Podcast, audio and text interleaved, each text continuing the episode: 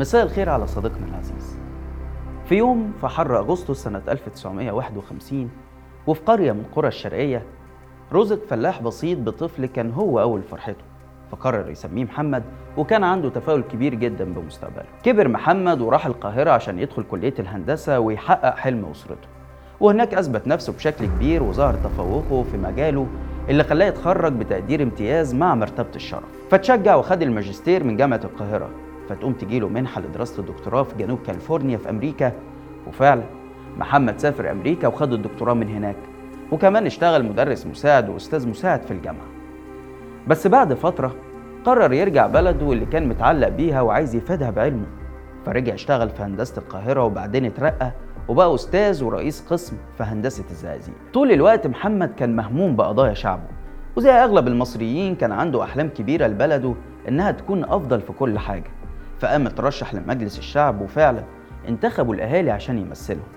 وفي الفترة دي كان مشهور بجرأته قدام الوزراء وقسوته عليهم خاصة في حوادث أليمة زي قطر الصعيد. شارك كمان في نضال الحركة الوطنية ضد الاستبداد فكان من مؤسسي الجبهة الوطنية للتغيير وكان من السياسيين اللي شاركوا في مظاهرات استقلال القضاء وده كلفه إنه اعتقل سياسيا لمدة سبع شهور. بس خرج أقوى وأكثر إصرارا على استكمال المسيرة. لما انتفض الشعب المصري في 25 يناير كان موجود وسطهم وطلع أعلن إن تياره السياسي هيشارك بكل قوته في جمعة الغضب. فكانت النتيجة إيه؟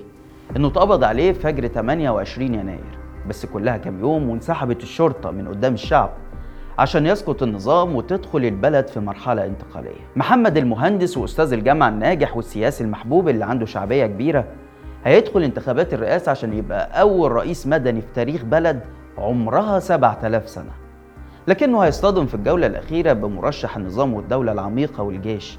فيقرر كتير من المواطنين اللي مش عايزين يرجعوا للماضي إنهم ينتخبوا محمد اللي فعلا هيفوز وهيحمل آمال 100 مليون في النهضة والتقدم. بس بعد سنة واحدة من حكمه هيظهر جنرال يخون ثقته ويغتالي الأحلام الوردية ويقرر يعيد عقارب الساعة للخلف ويرجع البلد لعود الظلم والاستبداد. عشان تنتهي مسيرة محمد ابن الفلاح الأصيل زي النهاردة كده سنة 2019 وهو ثابت وصامد ورافض إنه يتنازل عن حقه وحق الملايين في العيش والحرية والعدالة الاجتماعية. سواء اتفقت أو اختلفت مع طريقته في الحكم أو مع أفكاره حتى بس ما تقدرش تنكر إنه حاول.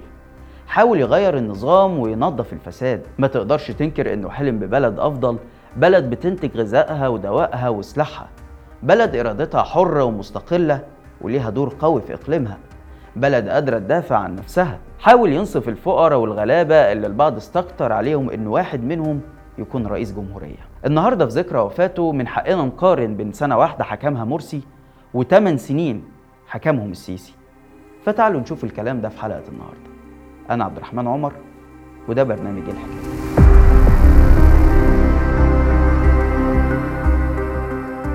أنا فعلا ابن هؤلاء. أنا فعلا خرجت من البيئة ديت الغلبانة دي. أنا فعلا حاسس بالناس دي بجد. ولا تنسوا الفقراء احملوهم واغنوهم عن السؤال. أهلا بيكم.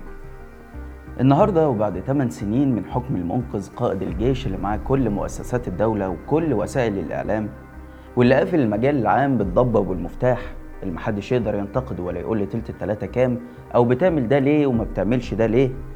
ولا يقدر حد إنه يطلع يتريق عليه في التلفزيون أو يتظاهر قدام القصر الجمهوري أو حتى ميدان التحرير. في ظل كل ده البلد داخلة في حيطة سد والكلام من السلطة قبل المعارضة على أزمة اقتصادية هتخلي المصريين يعانوا أكتر ما عانوا على مدار السنين اللي فاتت.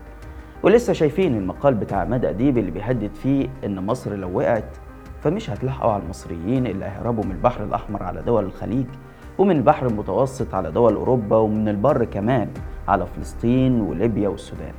أنت متخيل الناس دي شايفة المصريين إزاي؟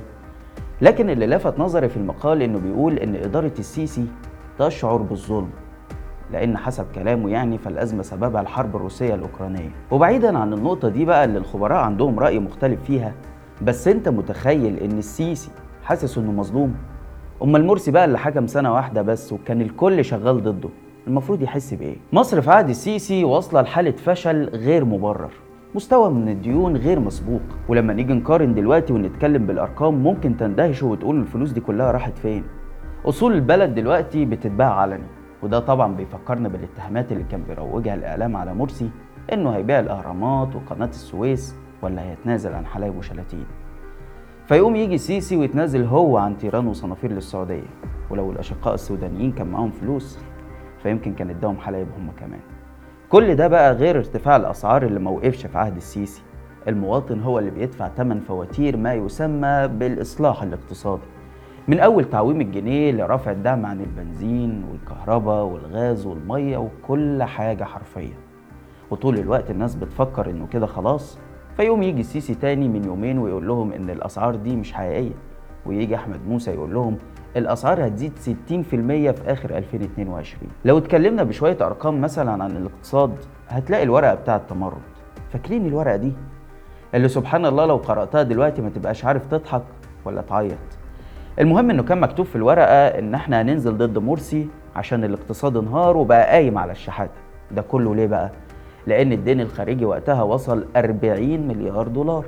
فنقوم نسأل نفسنا النهاردة السيسي لما ترشح قال هو كمان إن ما ينفعش بلد زي دي تكون معتمدة على الديون. حلو الكلام. ديونك وصلت كام بقى يا سيسي؟ أكيد قللتها صح؟ بقت 30 مليار بس؟ 20 طيب؟ لا والله الظروف كانت صعبة واضطريت أستلف. طب يا سيدي ربنا يعينك. بقوا كام بقى؟ 50 أكتر شوية؟ 70 80 100 معقول وصلت الدين الخارجي ل 100 مليار؟ الحقيقة يا جماعة إنه آخر رقم عندنا هو بنهاية 2021 لما الدين الخارجي لوحده وصل 145 مليار ونص دولار. متخيلين الرقم؟ يعني السيسي لوحده استلف أكتر من كل حكام مصر اللي فاتوا. استلف أكتر من 100 مليار دولار في 8 سنين. طيب الفلوس دي بقى راحت فين؟ عملنا بيها نهضة اقتصادية مثلا؟ بنينا بيها مصانع؟ طب مدارس ومستشفيات؟ طورنا الصحة والتعليم طيب؟ عملنا اكتفاء ذاتي من القمح والمحاصيل الرئيسية. طب صنعنا بيها أسلحة وبقى عندنا قوة عسكرية كبيرة ولا أي حاجة من دي. بس أقول لك عملنا عاصمة جديدة. آه والله. هي أي نعم لسه لغاية دلوقتي ما خلصتش بس هتخلص قريب إن شاء الله. آه. وعملنا كمان فيها أكبر برج أيقوني وأكبر مسجد وأكبر كنيسة في الشرق الأوسط كله. وعملنا كباري كتير. وخدنا صفقات سلاح بمليارات الدولارات. ده إحنا بقينا من أكتر دول العالم استيرادا للأسلحة. والرئيس برضه بنى له كده شوية أصول رئاسية واشترى له كام طيارة موديل جديد. أصل طيارات مبارك ما كانتش عاجباه. أما الاقتصاد فانهار بجد. والجنيه اللي كنا زعلانين إن سعره وصل قدام الدولار ل 6 و7 جنيه بقى ب 18 وداخل على 19 والمصانع بنقفلها ونسرح العمال منها. والمدارس العيال مش لاقية تاخد تقعد فيها. والمستشفيات الناس ماتت فيها عشان مفيش أكسجين. ده غير إنه أي حاجة ناجحة في البلد زي جهينة مثلا الجيش بيزاحم أصحابها في أكل عيشهم ويدخل يطفش اللي شغالين فيها أو يعتقلهم ويديهم اتهامات بالإرهاب. كفاية كده ولا نكمل؟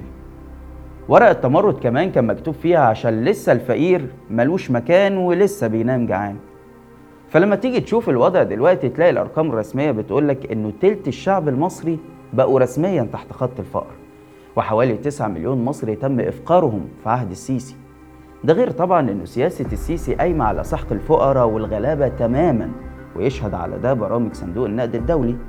اللي مبارك نفسه مش هقول لك بقى مرسي تحفظ عليها وقال إنه ما ينفعش الدولة تنسحب من دعمها للمواطنين بالشكل اللي هم عايزينه. ومرسي كانت فكرته إن لو قضينا على الفساد وركزنا على مشاريع قومية زي إعادة الاعتبار للصناعة المحلية والاكتفاء الذاتي من القمح والمحاصيل الرئيسية الدولة هتستعيد قدرتها على دعم المواطن بدون ما تكون ضعيفة أو منهكة.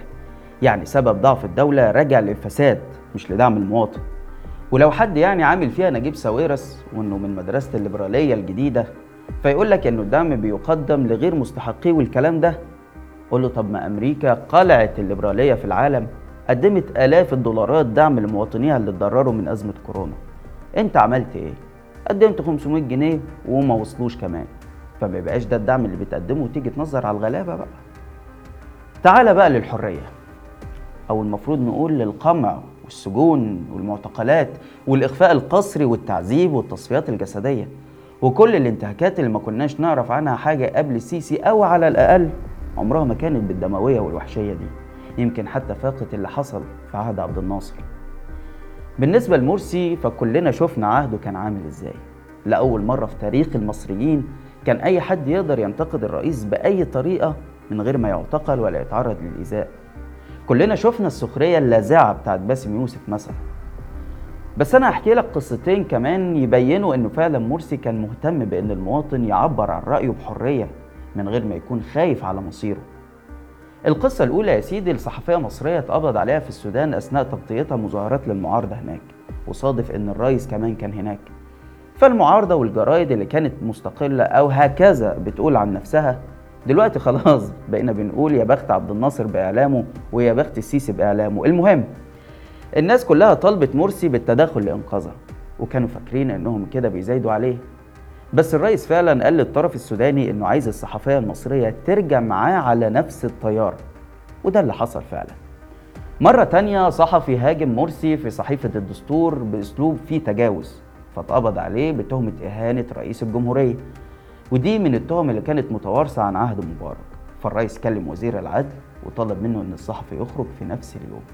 وزير العدل اللي حكى القصة بعد كده قال له ما ينفعش أتدخل في عمل القضاء. الحل الوحيد إنك تصدر تعديل قانوني يمنع الحبس في قضايا النشر وبالتالي تسقط التهمة. فيقوم مرسي يعمل كده فورا ويخرج الصحفي. اتصل بيا الدكتور آه، مرسي عشان يقول إنه لن ينام مش هيعرف ينام لأن المحكمة حبست صحفي شتمه اسمه إسلام. أعمل إيه؟ الغي قانون حبس الصحفيين فاصدر على الفور قرار بقانون بإلغاء حبس الصحفيين طبعا مش محتاجين نقارن بين اللي عمله مرسي واللي بيحصل في عهد السيسي. اللي بداية القصيدة كانت إنه عمل أذرع إعلامية مهدت لسيطرته على كل وسائل الإعلام. المقروءة والمسموعة والمرئية وكله. وبقى أي حد يفكر بس يعارض أو يقول رأي من دماغه بيتركن أو بيقعد في البيت في أحسن الأحوال. أما بقى أسوأ الأحوال فالسجون اتملت معارضين ونشطاء وصحفيين وسياسيين وكله.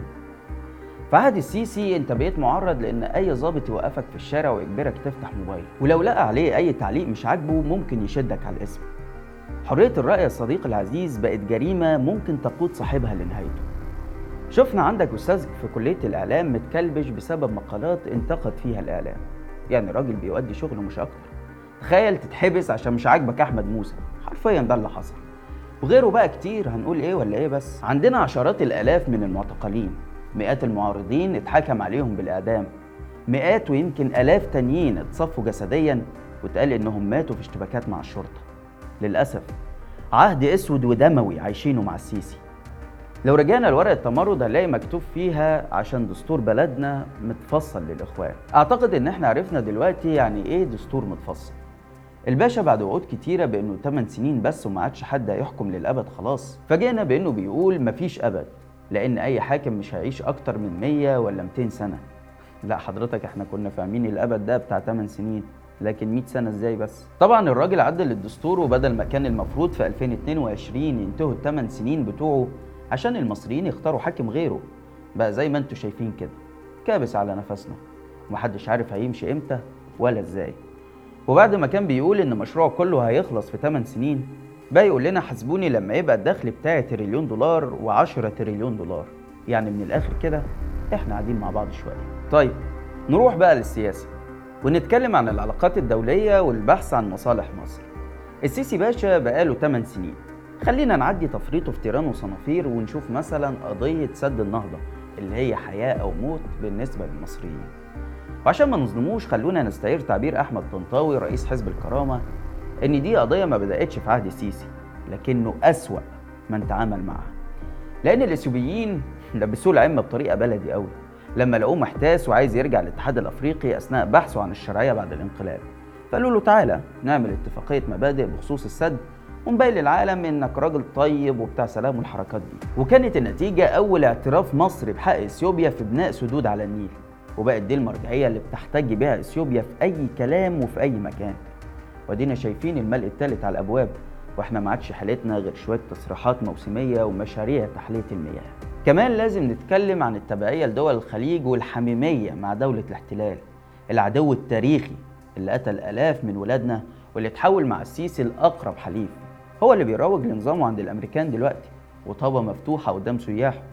ودلوقتي هندخل معاهم كمان في شراكة حوالين الغاز. في المقابل مش ناسيين مرسي هو بيقول لن نترك غزة وحدها ولو هو بيسعى للانضمام لدول البريكس.